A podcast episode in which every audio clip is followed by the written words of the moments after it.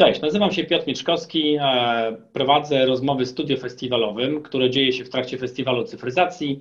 W studio rozmawiam z gośćmi, ekspertami na temat nowych technologii i cyfryzacji, jak ona sprawia, że mm, różnego rodzaju rzeczy mamy łatwiej dostępne, łatwiej jest prowadzić biznes, ale też pomagamy w, w, w rozmowach e, dzięki wiedzy ekspertów zrozumieć otaczający nas e, świat.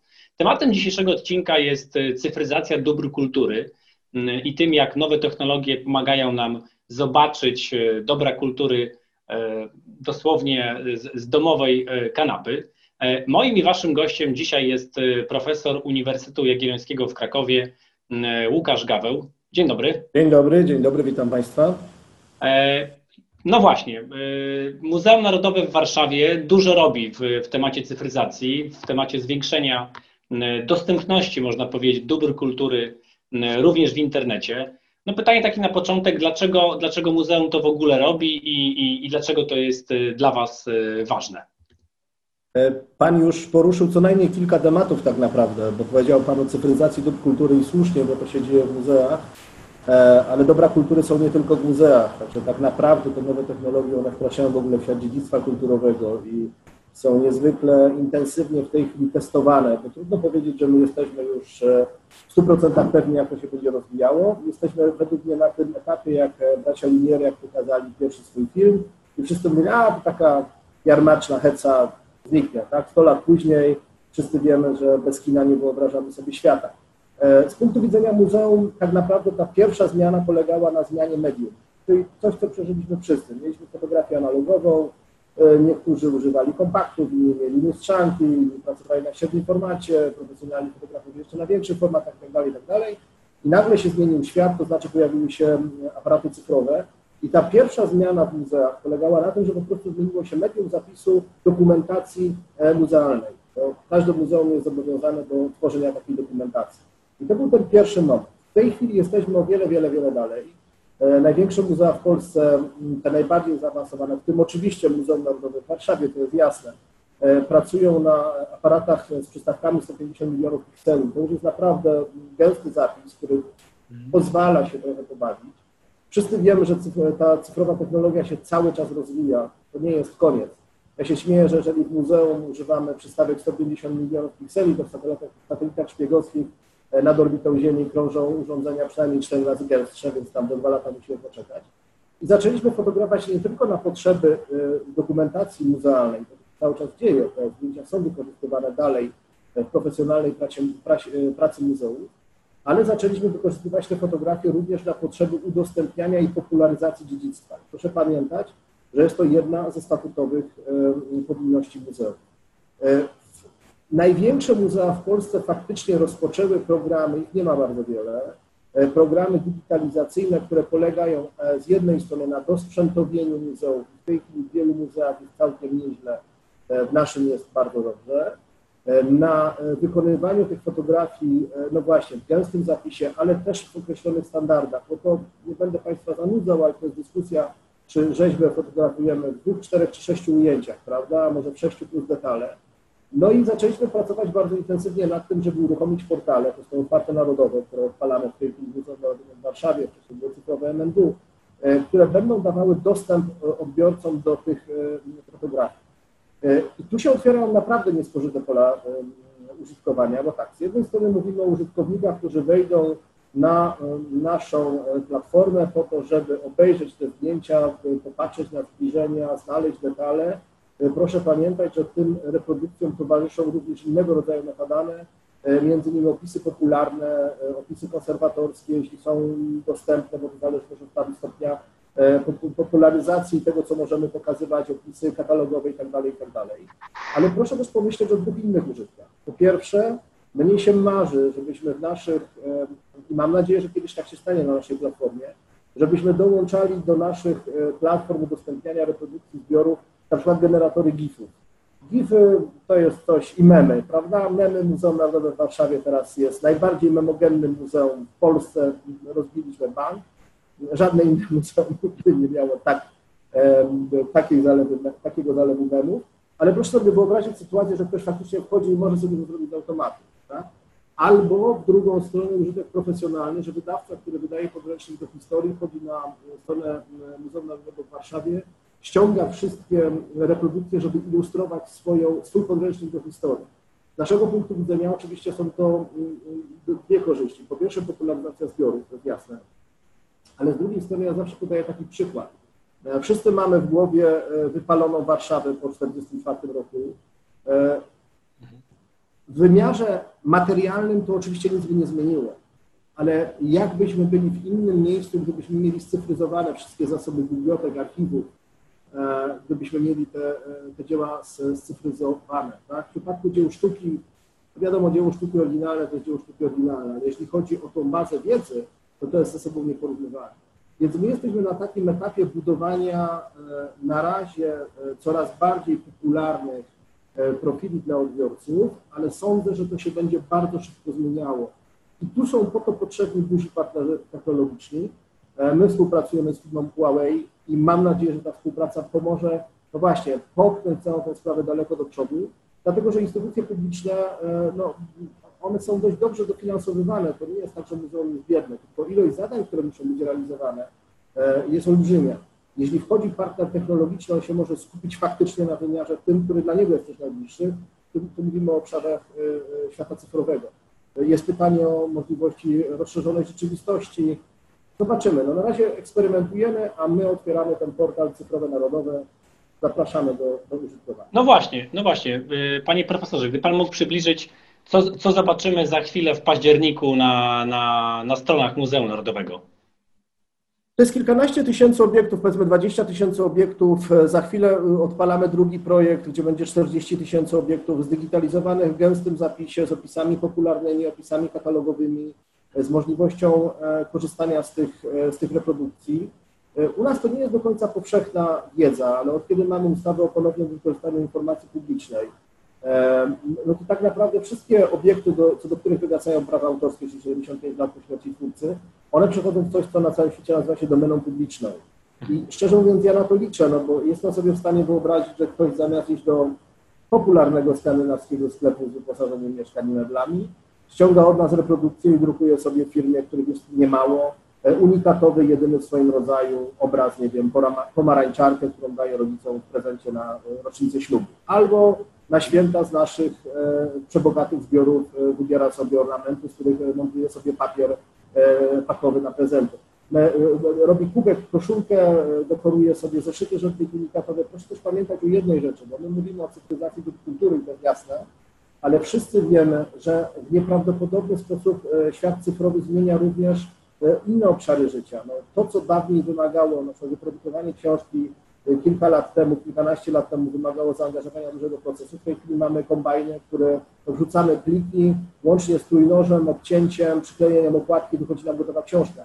Więc ponieważ my mamy takie możliwości personalizowania swojej działalności, to tym bardziej będziemy poszukiwali unikatowych e, treści, unikatowego kontentu i ten kontent znajduje się w muzeach. E, no, to są jedyne w swoim rodzaju e, zbiory. Prawda? Mhm.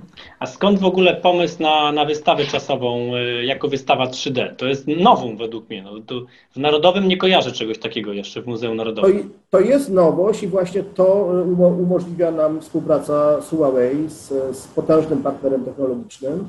E, myśmy się spotkali jakiś czas temu, okazało się, że wzajemnie się inspirujemy. E, o tych inspiracjach możemy za chwilę porozmawiać, natomiast faktycznie zaproponowała nam firma, że zeskanuje nam w całości E, wystawę czasową, która będzie dostępna w sieci właśnie w takim użytku, jak Pan mówi. Z naszej perspektywy znowu no, ma to dwa wymiary. Możemy obejrzeć wystawę w sieci. Ja zawsze będę mówił i, to trzeba podkreślić, podstawą każdego muzeum jest kontakt z autentycznym dziełem sztuki. Tak. To nie to, że nie wierzę w ogóle w kulturę cyfrową, bo, bo byłbym niepoważny, ale na pewno ona nie zastąpi kontaktu z, z dziełem sztuki. Tylko proszę pamiętać o jednej rzeczy. No, ktoś, kto mieszka w Szczecinie, E, albo we Wrocławiu, albo w Suwałkach niekoniecznie ma możliwość przyjechania do Warszawy i zobaczenia tej skądinąd wyjątkowej wystawy, to jest wystawa, która była pokazywana w e, e, jest naprawdę wielką wystawą polskiego malarstwa symbolicznego. Więc to jest jak gdyby jedna rzecz. Druga jest oczywiście też taka, że my mamy unikatową dokumentację wystawy. To jest zupełnie wejście na inny poziom dokumentowania swojej własnej działalności. Jeśli mieli zapisy wydarzeń tak robione wszystkich, no to też ta, ten wymiar mm, naukowego opracowania działalności muzealnej, który będzie następował, no, po prostu wzbogacamy źródła, które kiedyś będą mogły być wykorzystane. Jest wreszcie rzecz trzecia. No, żadna tajemnica, nie lubimy o tym mówić. Oczywiście potępiamy, ale doskonale wiemy, że tutaj mówimy o legalnym dostępie do kultury, ale no, było to opisywane zjawisko. W tej chwili w czasach streamingu i czasach e, dostępu do, do plików to wygląda trochę inaczej, ale w tych czasach, kiedy świat cyfrowy był taki bardziej szary niż czarno-biały, e, bardzo powszechnie mówiono o tym, że ludzie, którzy korzystają z pirackich kopii na przykład e, muzyki, robią to po to, żeby zobaczyć, czy ta muzyka warta skupienia płyty. Jak mówię, czasy się zmieniły, ale y, wyobrażam sobie taką sytuację, że ktoś mówi, o jest tam fajna wystawa, no nie jest to 100 metrów ode mnie, to najpierw sobie ją zobaczę w sieci, widzę w sieci, wow, faktycznie warto tam pojechać, jadę do, do muzeum. E, taka, e, taki skan wystawy jest nieprawdopodobnym, nieprawdopodobnym nośnikiem marketingowym. No ja myślę, że to jeszcze jest y, świetna rzecz w przypadku szkół, e, bo szkoły teraz na, na lekcjach plastyki czy, czy na innych przedmiotach mogą spokojnie tak jak w przypadku e, geografii, prawda, mogą pokazywać różnego rodzaju filmy pokazujące wodospady, natury i tak dalej. Tak teraz nauczyciele no, mogą pokazać naprawdę obraz w super jakości. No, za moich czasów, jak to się już mówi, bym tak powiedział o sobie, ja, ja pamiętam, że miałem jakieś plansze, takie, takie, na taki rzutnik, prawda, który to wyświetlał te w takie specjalne folie, prawda, i taka ewentualnie miniaturka, miniaturka tego obrazu w, w, w książce jakiejś, prawda, więc to też powiem szczerze, zmienia całkowicie y, no, naukę, można powiedzieć, w szkołach. Wie pan co, no tutaj my w muzeum to trochę nie o, nie o cyfrowym świecie. Mamy wyspecjalizowany ośrodek Muzealnego Centrum Edukacji Szkolnej. Tak naprawdę muzea mogą być świetnymi partnerami edukacyjnymi dla szkół, dla edukacji formalnej, a w połączeniu właśnie z partnerami technologicznymi to może być jeszcze łatwiejsze, jeszcze bardziej efektowne. Ja pamiętam, że jak byłem dyrektorem Muzeum Narodowego w Krakowie, to zaproponowałem taką akcję, akcję ucieczka z ławek, jak się dowiedziałem, że moje dzieci w liceum w klasie humanistycznej mam 8 godzin historii i 8 godzin polskiego. Ja myślę, Boże, znaczy to jest masakra, znaczy super, ale może fajnie byłoby tę, tą, tę samą lekcję zrobić w przestrzeni galerii. Dalej do tego zachęcam, żeby przyjść do e, muzeum, ale wyobrażam sobie, że lekcje z historii, z polskiego, muzyki, plastyki, religii e, mogą być wzbogacane o to właśnie, co można znaleźć e, w muzeach. To wymaga też zaangażowania ze strony nauczycieli, ale wszyscy wiemy, że są nauczyciele, którzy e, bardzo dbają o wizualną stronę swoich zajęć. To są ci nauczyciele, których najbardziej lubimy.